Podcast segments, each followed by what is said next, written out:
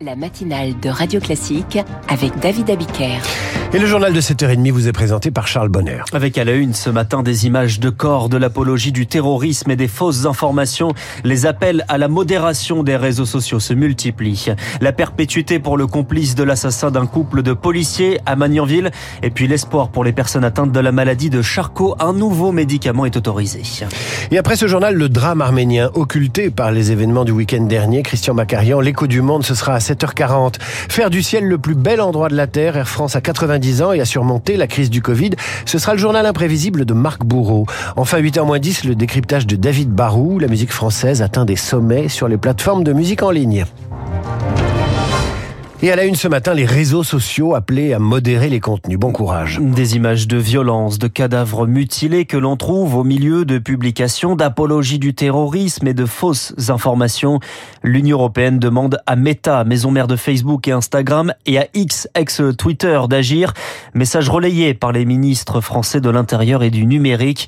Car depuis samedi, Diane Berger, la guerre se suit en direct. C'est loin d'être la première fois que le Hamas diffuse des images des combats, souligne David Colomb, historien spécialiste de la propagande.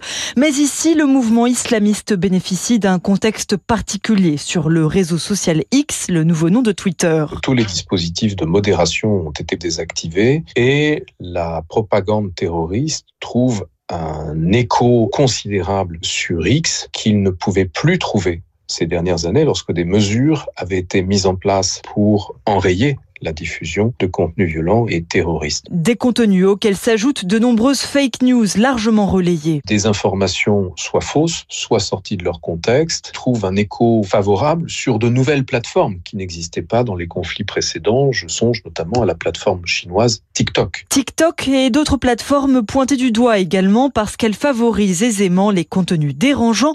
Laura Siboni, professeure à HEC, spécialiste des algorithmes. Les algorithmes ont d'abord un objectif économique qui est de retenir les gens sur les plateformes et donc de les faire interagir, de les faire partager, ce qui va beaucoup passer par euh, la colère, ce qui va passer par euh, du scandale. Ce qui attise les tensions et peut à terme pousser des internautes à des actes violents dans le monde réel. Diane Berger.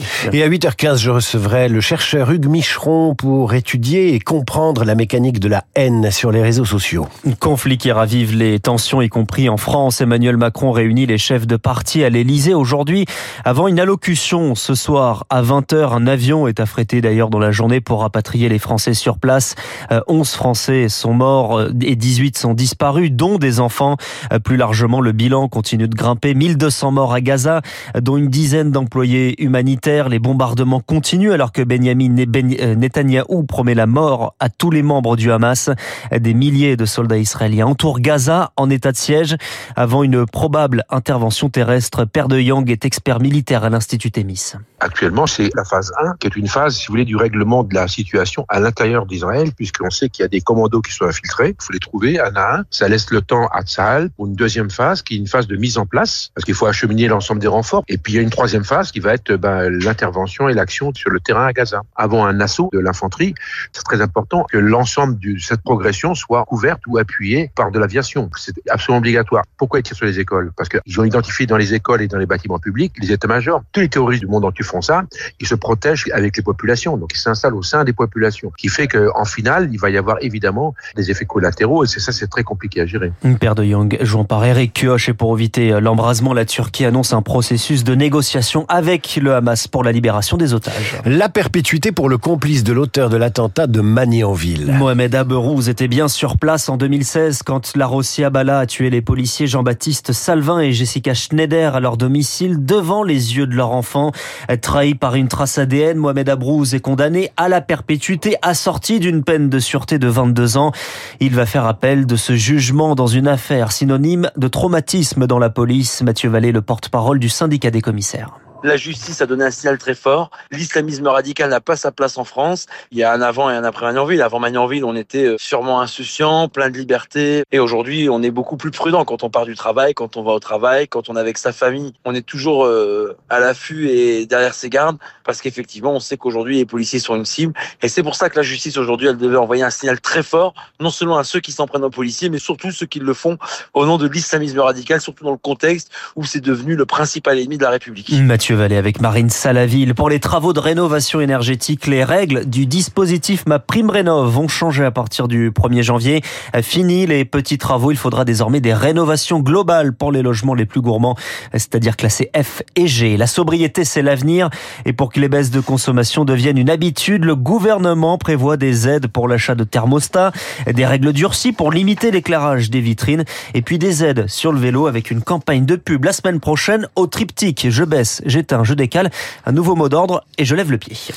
Les partenaires sociaux se réunissent aujourd'hui pour discuter des futures règles de l'assurance chômage. Syndicats et patronats sont au moins d'accord sur un point. L'État ne doit pas se servir dans les caisses. L'UNEDIC qui gère l'assurance chômage est en excédent. Alors l'exécutif veut se servir comme dans la caisse de retraite complémentaire au motif que si les comptes sont dans le vert, c'est grâce à lui Zoé Pallier. Les partenaires sociaux ont beau s'opposer à tout prélèvement sur les recettes de l'UNEDIC, l'État peut l'imposer. La mesure est d'ailleurs déjà prévue pour le budget 2024 et ce n'est pas une première, précise Bruno Coquet, spécialiste du marché du travail. Au tournant des années 2000, l'État considère déjà que les 35 heures ont rapporté de l'argent à l'UNEDIC grâce aux créations d'emplois. C'est la même logique que celle invoquée aujourd'hui. Donc euh, il exige que l'UNEDIC à l'époque lui fasse ce que l'État appelle des versements volontaires. C'est comme si demain matin vous disiez il y a eu une collecte énorme sur le livret d'épargne populaire. C'est grâce à la politique que j'ai mise en œuvre. Donc, je mets une taxe sur le livret d'épargne populaire. C'est un peu du même ordre de logique. Fonctionner les excédents de l'assurance chômage, c'est donc techniquement faisable. C'est aussi légitime, estime quant à lui Stéphane Carcillo, économiste à l'OCDE. La dette euh, générée par l'UNEDIC est garantie par l'État. C'est-à-dire que si l'assurance chômage ne peut plus payer ses remboursements d'emprunt, c'est l'État qui rembourse à sa place. Les prélèvements effectués pour financer l'assurance chômage c'est de l'argent public. L'État est souverain pour décider de l'utilisation de ces sommes d'argent. On se conformera à la décision du gouvernement, réagit le président du MEDEF, Patrick Martin, mais, ajoute-t-il,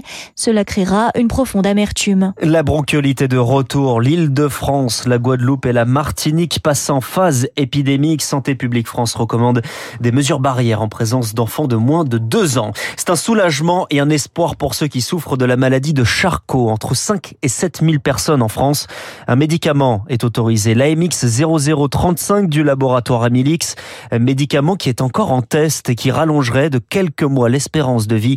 C'est une excellente nouvelle pour le président de l'association Espoir Charcot, Patrick Allais.